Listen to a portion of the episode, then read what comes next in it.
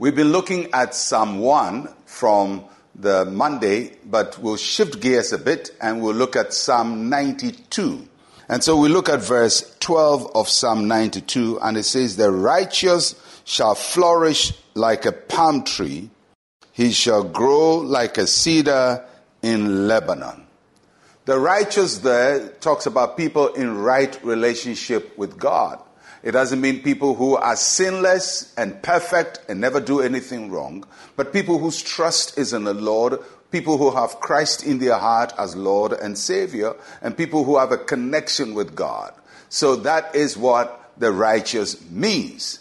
And the passage says that those who have this relationship with God, who are connected with Him, who have Christ living in their hearts and connected to living the Christian life, uh, they shall flourish.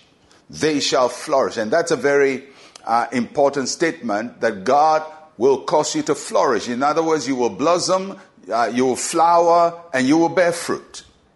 And it uses two trees to talk about what happens to the righteous. The first one is the palm tree.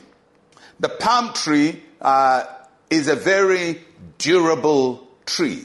It's not fanciful. It, it doesn't have nice flowers, but it produces real quality results. And every part of the palm is useful.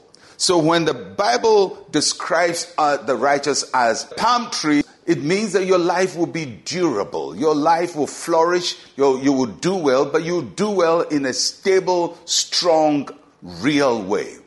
Because there are people who talk about fruitfulness, uh, but their fruitfulness has no substance. It's, it's just a mirage. It's just uh, something they talk about but never manifest. God wants you to have fruitfulness that is real, that is substantial, that is substantive.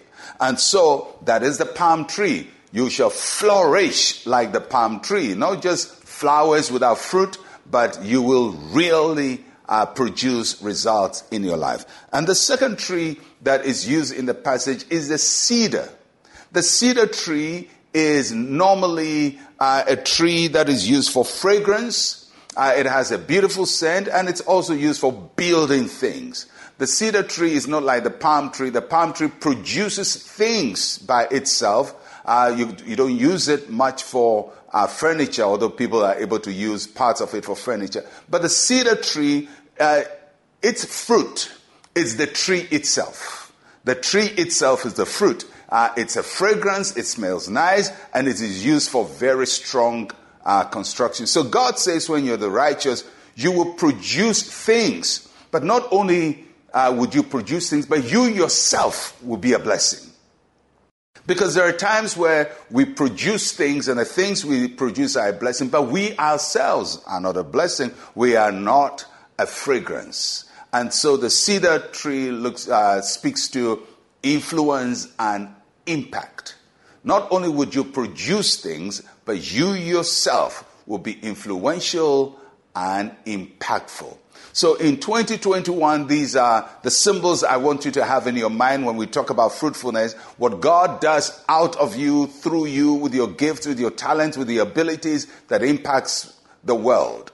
But whilst you are impacting the world, whilst people are enjoying your fruit, you yourself must also be a blessing as a person in your home, in your life, in all that you do. And God will make you influential and He would make you impactful. So the righteous shall flourish like a palm tree and grow like cedar in Lebanon. And this year, 2021, may the Lord make you produce fruit and may the Lord make you a blessing and make you influential and impactful in Jesus' name.